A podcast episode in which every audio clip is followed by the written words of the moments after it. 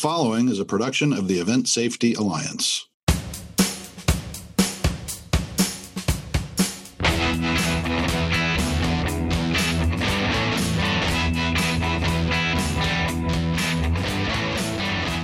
Hello and welcome back to the Event Safety Podcast. I'm Steve Adelman. And I'm Danielle Hernandez. This week we're going to talk about learning and training and resources for event safety professionals. So, as you guys probably know, the ESA has always talked about learning and keeping abreast of what's going on and what hazards there are and how we can address them. You could say that you can become a leader by learning, and you can be a safety leader even if you're not the head of the call, just by learning things and knowing what's going on. So, we are again joined by Ken Keberle, the safety and training manager at Rhino Staging, and we are really excited. So, Ken, start us off. Cool. Thanks for having me. Um, one of the things that's always been near and dear to the Event Safety Alliance's heart is the idea of dissemination of knowledge, getting people pointed in the right direction. Uh, it's been one of the tenets from, from minute one. How do we develop not only the safety leaders, but build the awareness? And because our world is so widespread, you know, telling somebody that, that you do safety you got to be more specific. There are so many paths to go through. You know, safety in one event uh, can be crowd management. Safety at another event can be the structural event of putting up a big stadium show. It could right? be pyro. So, could be pyro, right? Could be the laser safety officer. It could be a million things depending on how widespread um, our industry is. What's in your world today? And that's why lifelong learning is so critical to us developing that safety culture. We want safety professionals who are curious, well informed, up to speed on what they need to know, and are in a position to not only take that information but to communicate it effectively to their people, um, and also being able to point their people to, to the right resources at the right time. And it's fun because there's always something new to learn. You go to a new job site, you go to a new gig, there's always you know somebody brings something off the truck you've never seen before you're like hey what's this? Tell me all about it. Uh, when i first started i didn't realize how much i was going to learn about hvac systems. I never thought that my life would revolve so much around industrial hvac um, but it's very relevant to the building and it's very relevant to safety and now I can self-diagnose problems at my house. Yay! yeah, I mean, think about no, how much we all know about, you know, cleaning and disinfecting and you know sanitary practices and the transmission of aerosolized droplets. Holy crap! This is no time to be incurious about the world. exactly. Yeah, now everyone knows what PPE is. Yeah, and that face coverings are not PPE, by the way, because they're not. They're not. We we get that. But yeah, that's the whole idea. Is that's been our mission, and and the ESA has taken um, some real leadership roles in in helping create both a learning culture and and the the takeaway of any learning culture is is to to put people around you. You may not have all the answers, but knowing who the right people are that do have the answers, right? Who's your phone a friend? who's the smart guy in the room and are they willing to take a phone call at three in the morning right I, I, have i have called people at two o'clock in the morning and said this happened help so creating that that one the baseline of knowledge secondly that practical application of what i need to know and then that that organic that network of where are my resources how do i put those together what do they turn into day to day how does it help me uh, ask a better question? The more you know, the better question you're going to ask. Yeah. So so understanding what our problem is is the first place to get to that question. Yeah. So I, I one guy I steal a lot of stuff from because he's dead is Buckminster Fuller. He's still dead, right? So he, he said something early in his career. He says any problem adequately stated is a problem well on its way to being solved. That is right? both Which concise is, and clever. he was that kind of guy, and yet still dead. So much sadness. Anyhow, that that kind of defines your approach to problem solving.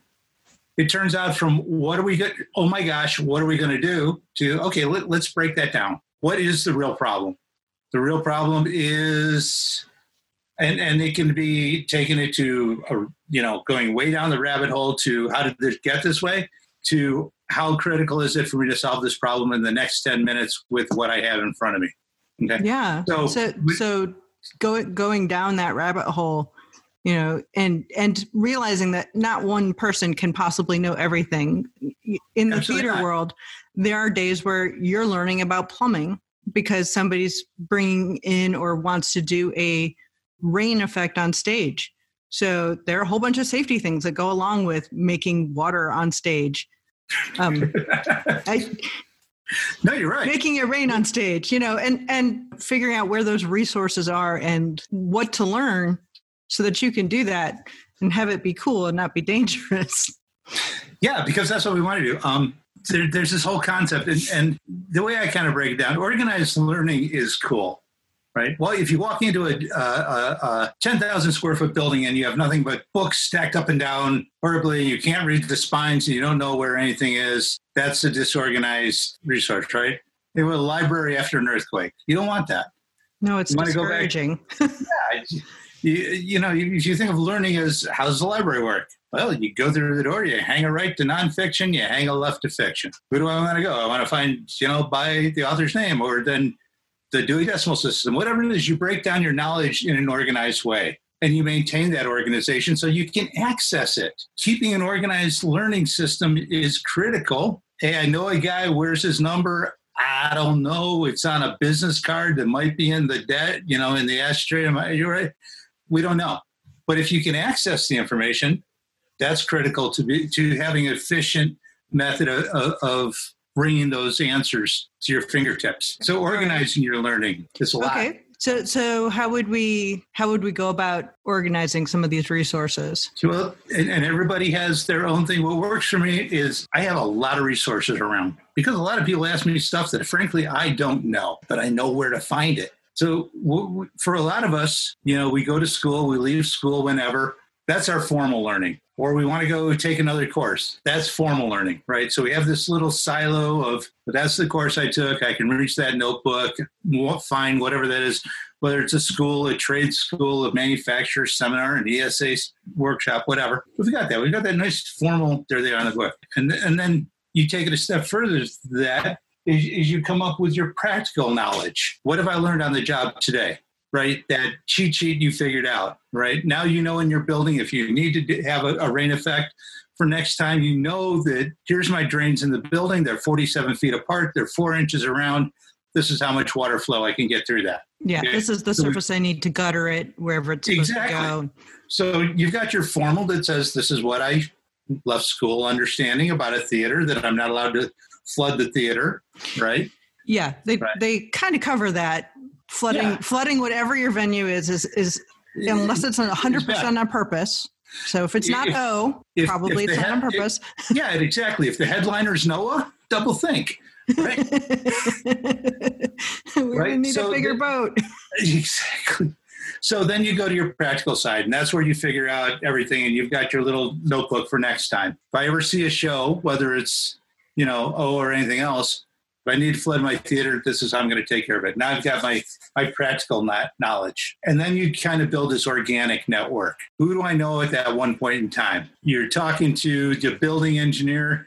Says, oh yeah, by the way, no, that's not what the blueprint says. This is what we really changed into the building when we remodeled it in '83. Who's going to be in your organic network next time? I'm calling the plumber that's been in the building I'm, I'm calling the, the person that manufactured the gear in the first place, who knows how it's supposed to go together so that I can modify it if I need to, that kind of thing.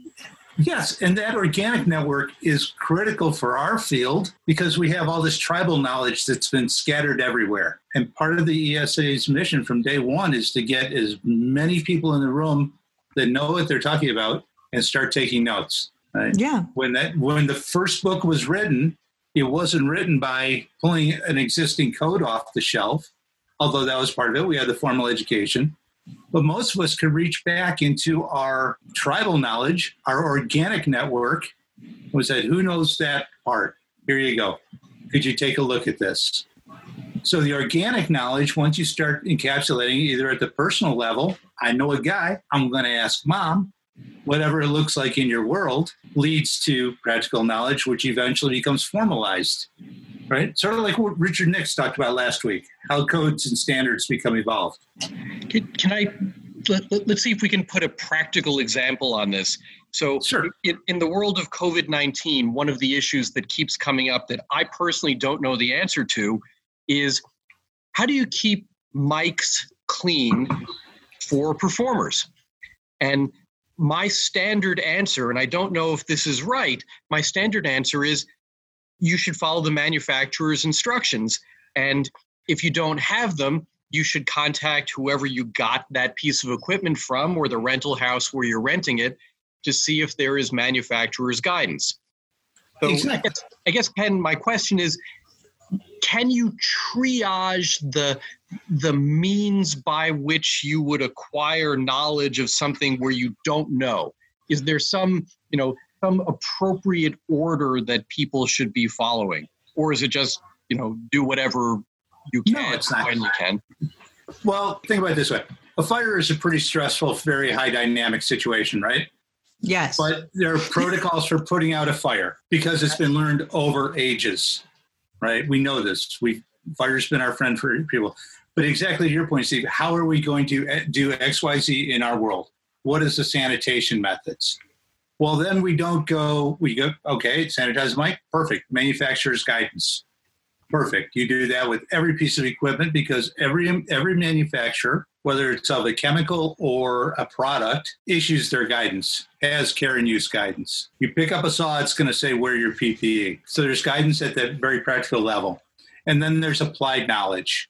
So I've seen some things coming out specifically about microphones in terms of, uh, I guess we'd call it a combination organic and practical for people that are coming back in and they're doing things like making a microphone only be one person, making sure no one touches it, you know, little things to that same thing to control interaction with the microphone. And sure. this is just an example, you know, so those those would be things that people are picking up from each other organically and practically as on the job trying to mitigate the risk.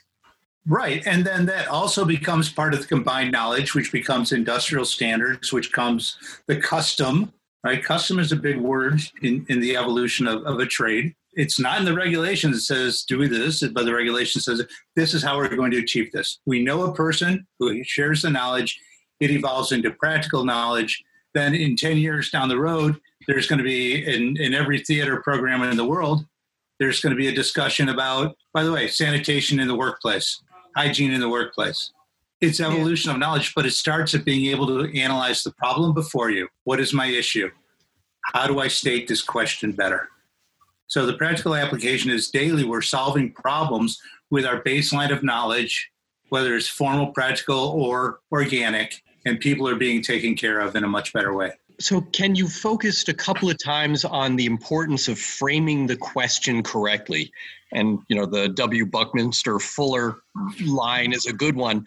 Um, I, I happen to agree with that. It's really hard to solve a problem until you've identified the problem. Is there some methodology that is recognized to be a good way, or some source that will help people who are, I don't know, scattered or just can't frame a question well right now. Um, is there some guidance that you would point them to? And I'm really hoping the answer is yes, because candidly, I'm dealing right now in my life with several people who just can't figure out what they mean. And so they send these emails that they say things and it's as if they're asking for comments, but it's not clear what the hell they're actually talking about. So I don't know whether it requires a response. And being me, I respond and I probably shouldn't. So So there's a lot of words. That's what you're saying. You're getting a lot of words. words. Are they the best words? no, they're not the best words. Stop, stop. There's a question in there. Yes. There I think I figured it out. How is do we there guidance better, about how to asking better questions? Yeah, um, actually there is, and and um, a lot of it goes to whatever discipline you're in.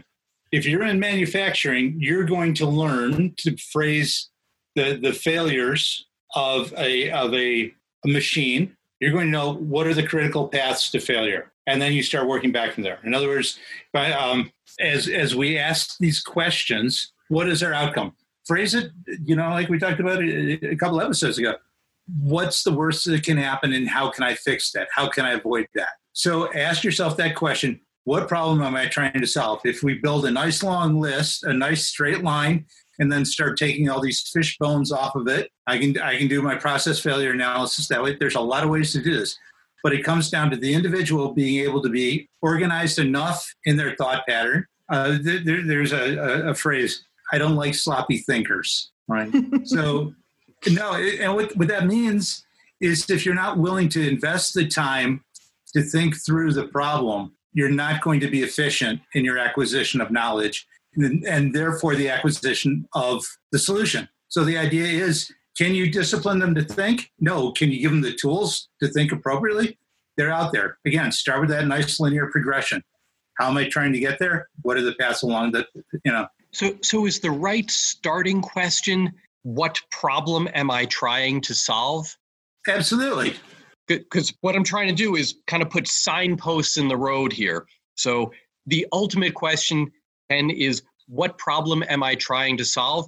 Because then, and I, I I'm going to want you to say yes, because then we can build in at some point my lawyerly risk management question, which is what could go wrong? Sure.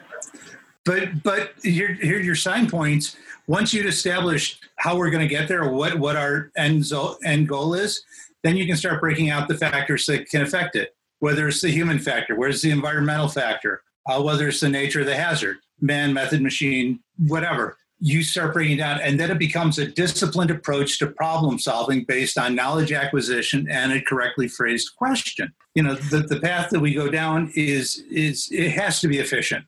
We don't have time to think otherwise we don't have time for sloppy thinkers in our world right now. So, going back to what you'd said about formal resources, such as uh, ESAT, the Event Safety Access Training, or an OSHA class, or school, all of those are more general. Like they're they're not solving a specific problem; they're basically helping you identify problems and well, giving yes. you a foundation. In, in other words, um, I know something's wrong, but if I hadn't taken this class, I hadn't realized that I do have a set of resources that I can rely on now that I understand what my abilities are to identify a hazard. If I understand the basics of, of industrial hygiene from an OSHA 10 class, I understand that inhalation, ingestion, absorption, methods of things bringing into your body. But now I'm on the job and I've identified a specific hazard. Then I can look up the safety data sheet on a material. Then it leads me to my direct answer of what PPE is required to work with this. Uh, you can only use this in a well ventilated area. Please don't smoke when you're using this chemical. Whatever it is, my direct immediate actions are based on the fact that I can acquire practical knowledge, but I've been given a general baseline of hazard recognition and remediation. Perfect. Things build on each other. And that's then, part of why I've taken a lot of OSHA classes because I can't remember all that data the first time or the third time. You're not supposed to. It's in the it's in the book. You can get access to it. So, so, dear gentle listeners, if you are wondering what some of the things we're talking about right now, uh, Google safety data sheet and pick a product pick a laundry detergent and pull up the safety data sheet or something you have in your house and you'll understand sort of what we're talking about it's yeah. 16 points it's it's a universal global standard it'll tell you what the chemical is what it's supposed to look like what your pp is what happens if you spill it what right? first aid Everything. you should use right first aid you should use there is a materials safety data sheet, the MSDS. So it was renamed to was SDS. renamed? Mm-hmm. So now it's just SDS. Now it's just yes. SDS. Wow. So good for you guys for correcting me because I always learned it as MSDS. Well, for those of us in buildings, we had to update all of our MSDS to SDS.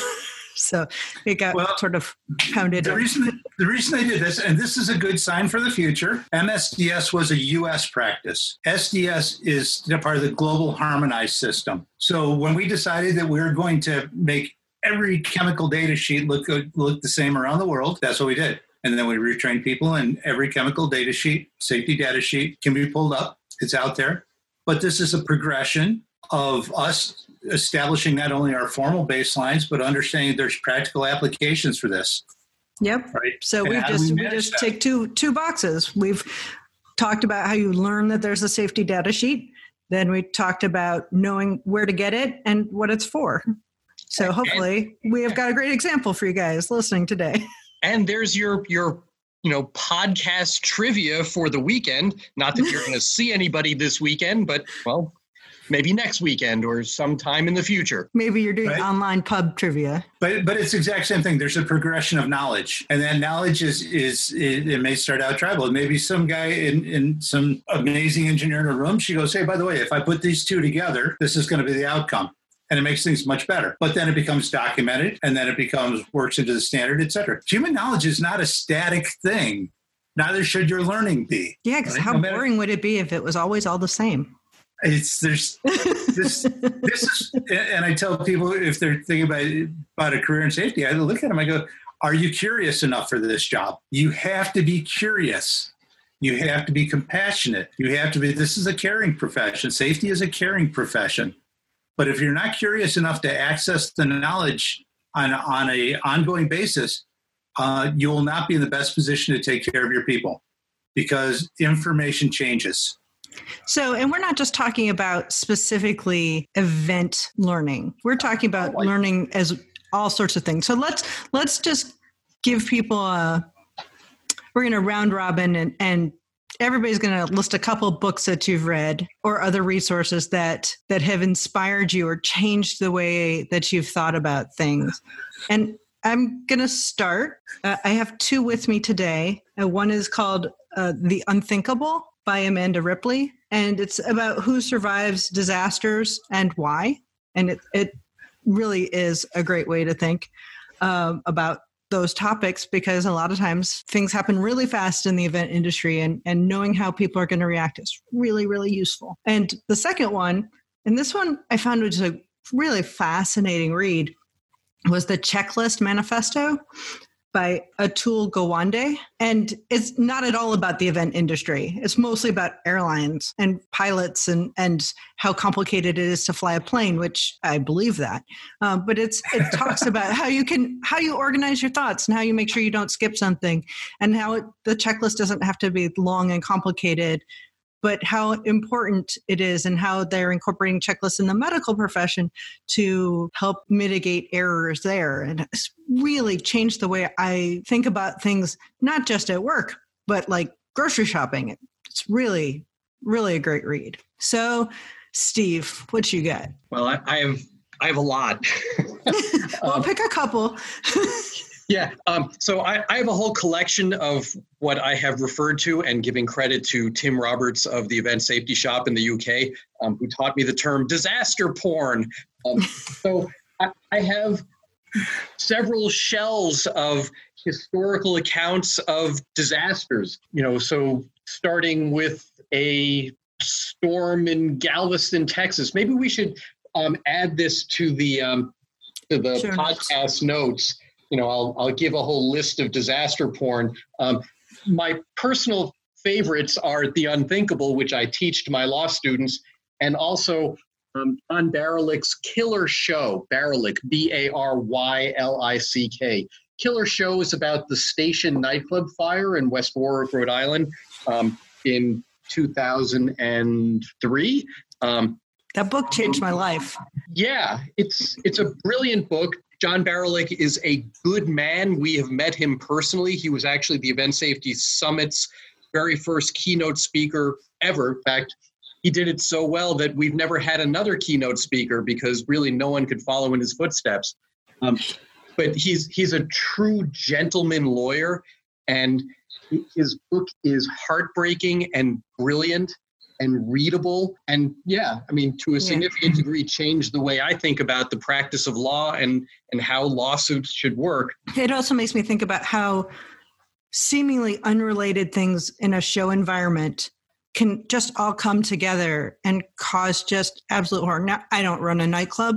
I don't, at this point in my life, I don't really go to a lot of nightclubs.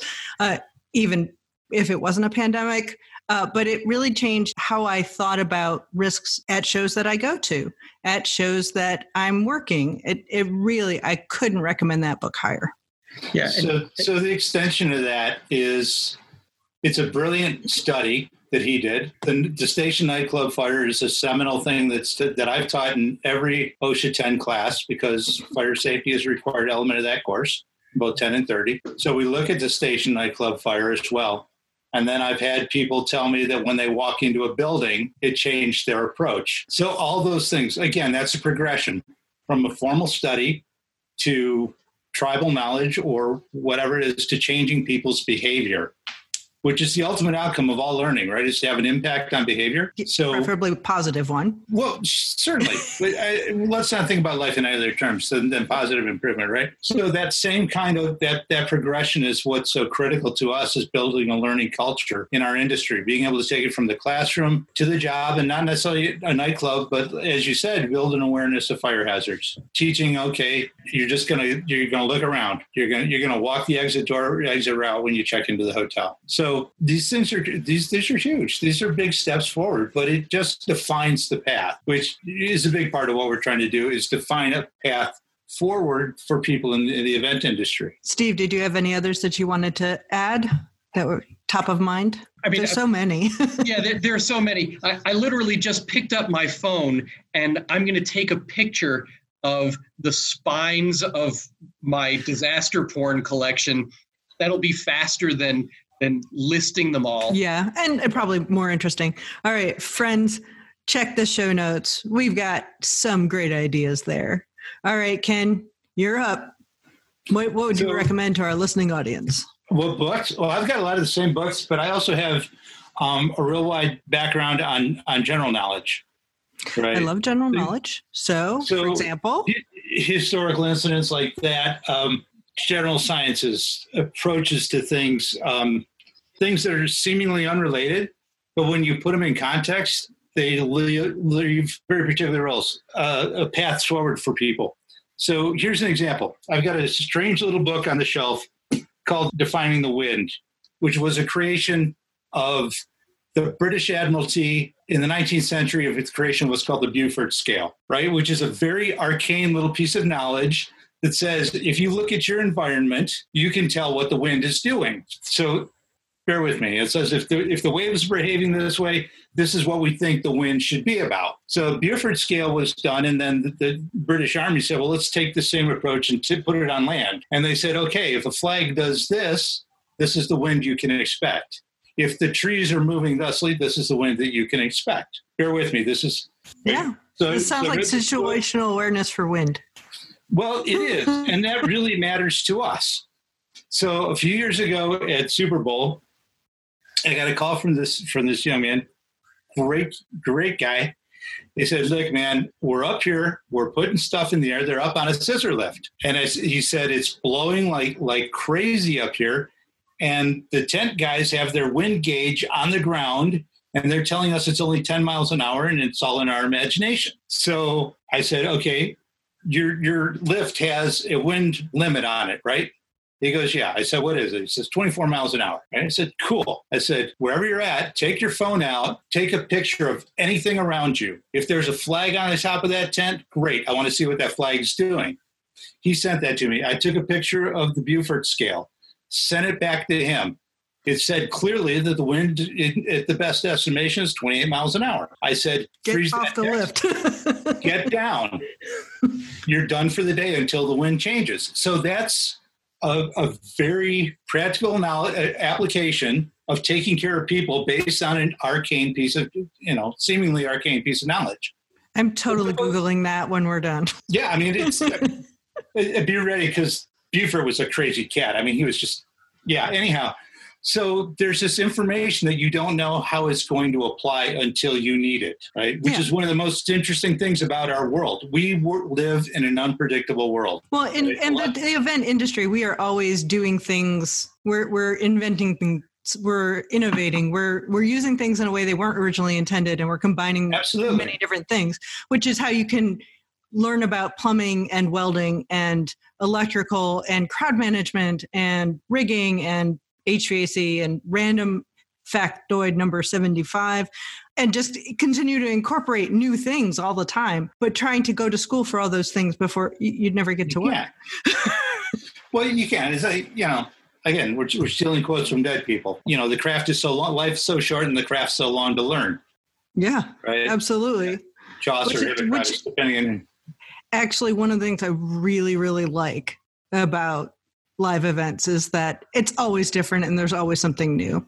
Exactly. and and the next one's going to be better because what you learned today. Yeah. So when we talk about practical resources, so we had three, three, three categories of resources: formal, practical, and organic. So we're going to dig into practical for a second. Um, in in the notes that you gave me ahead of time, you what I liked is you had things like instruction books, rigging manuals, sketches you made, the phone number of the best pizza place. Uh, which I associate pizza with work, so I'm glad I'm not the only one.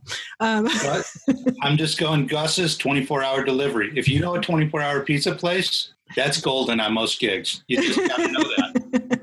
so so it's it would be the industry tech pack the, the the venue tech pack the rider perhaps Sure, sure.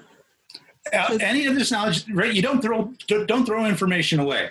right oh yeah you Right. take notes from your your stage manager show report if if you have a stage manager making a show report very helpful Yeah, and and then that so the practical knowledge can be whatever you need at hand, and sometimes it's situational, and sometimes it's time sensitive. Right? Sometimes it's like how good sometimes you have time to look it up when you read it in the rider or the show advance sometimes and it just comes in the door Sure. The, you know, the smartest guy in the, in, in the industry just happened to walk into the room and, and have coffee with you at, at, at, at a summit or whatever.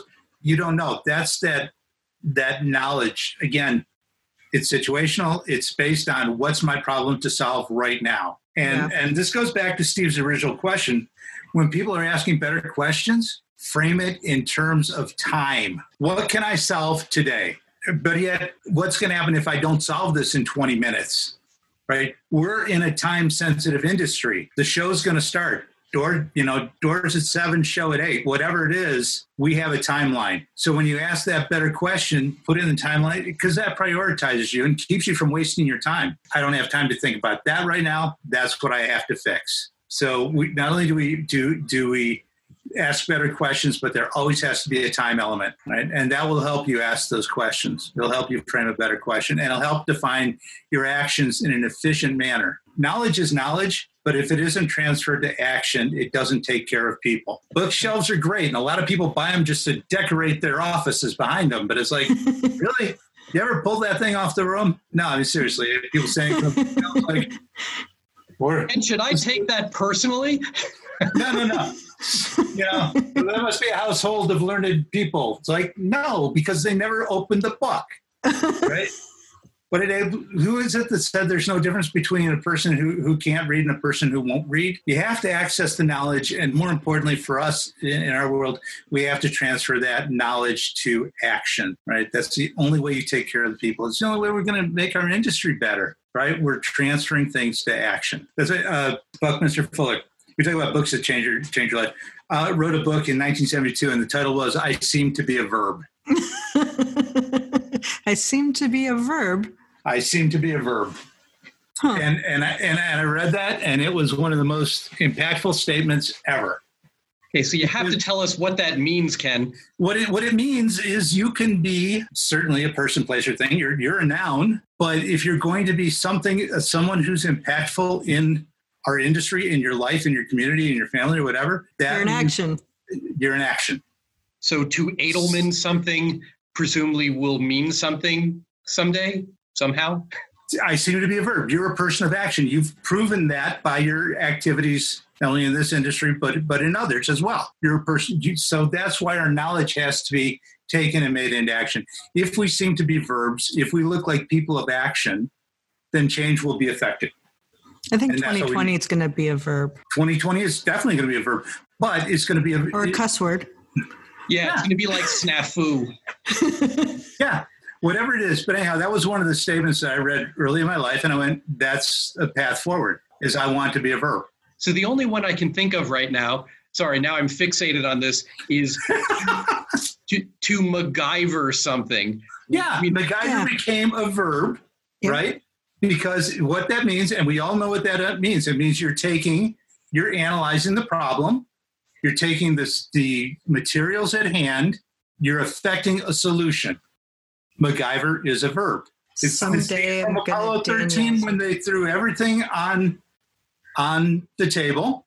They said this is what we have to work with, but then they also had the formal knowledge of one guy running the simulations to find out what the power requirements were. They took situational knowledge. They had a defined timeline based on oxygen ca- capacity and CO2 uptake. So those are all perfect examples of taking all this knowledge, formal, practical, and, and, and organic, bringing it together to affect a well stated problem within a timeline. So, since we're already talking about people being verbs, our last category of resource is organic, which is basically people. So, so let let's talk about where we can find our group of organic. Well, people are basically Sure. organic anyway, but Yes, um, so so maybe we should. Uh, Literally, literally where, where we can where can we find these people I, I would at I the would Event start with- Safety Alliance, Right, sure. Because any place there's a network of people that know stuff, right? right?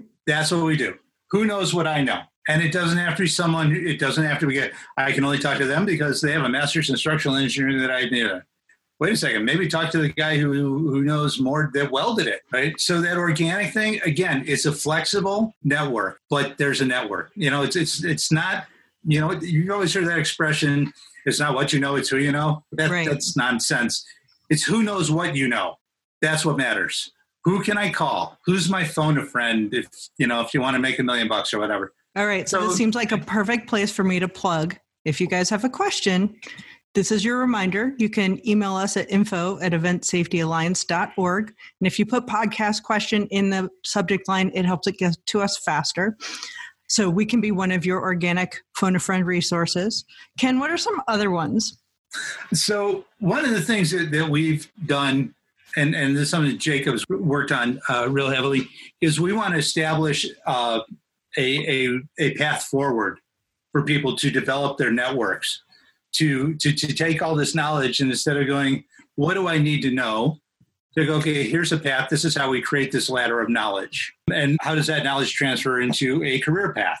So one of the, the, the projects we've worked on, I think this conversation is going on a year old, old now, and, and uh, again, Jacob and I have had amazing conversations on this, is start establishing a educational path for event safety professionals based on their formal development, their practical experience, and um, whether it's being a certification or whatever. So when an event says, I need a person who can do this, we go, okay, we know what that looks like. And and and we, we kind of simplified it. We basically broke it into uh, four or five levels. You know, and, and we're, we're still ironing a couple things out, but it's like here, if you're a new event safety professional, these are the expectations of knowledge. This is where you can acquire it, right? And then we move people up. This is how you get more knowledge. This is how you do bigger events. This is the next level of that training. right? So the presumption being in the future as as events, particularly you know, and I'm presuming we're, we're, we're in the United States, we can go okay, OSHA 10, OSHA 30, perfect. We have other things, so we work that up as we give people a way forward based on their knowledge acquisition, their practical experience, and they do that by by taking all these resources, the formal, the practical, the organic knowledge, and building themselves a career forward. So, So- that's kind of the outcome of this is there is a way forward, but it's based on knowledge acquisition and, and, and experience acquisition. So, a couple of those other organic resources that people may not necessarily identify, uh, I would include um, theatrical installers, the people Sure. that put the gear in. Um, sometimes you come into a place and, and it's been there a while, but the, typically those people are still a fabulous resource, even if you weren't the purchasing person. So, uh, manufacturers, anybody- installers, the person who worked in the room before you. Anybody that knows more than you do. And more importantly, once you acquire that knowledge, it doesn't end with you. Right. Oh yeah, Right. absolutely. It's always good to mm-hmm. to write it down for the next person who comes in the room because you and, won't be and, and be available to them. If you have the world's best spaghetti sauce recipe, don't take it to your grave. Oh, right. Now I want spaghetti. Write it, write it down and pass on anything you know. And that's been part of what the event safety guide did. That's what a lot of what standards do. That's what a lot of people do just by being the person that somebody can call. You expand knowledge. James yep. Smithson said it. That's why he gave us the Smithsonian and opened the doors. He said, Here, I want y'all to figure this out based on what I know. So the knowledge doesn't, the learning doesn't end. More importantly, the, uh, the dissemination of that knowledge, passing it on, never, ever ends in our industry. And that's how we're going to make stuff better. So, event safety friends out in the world, contact us if you've got questions.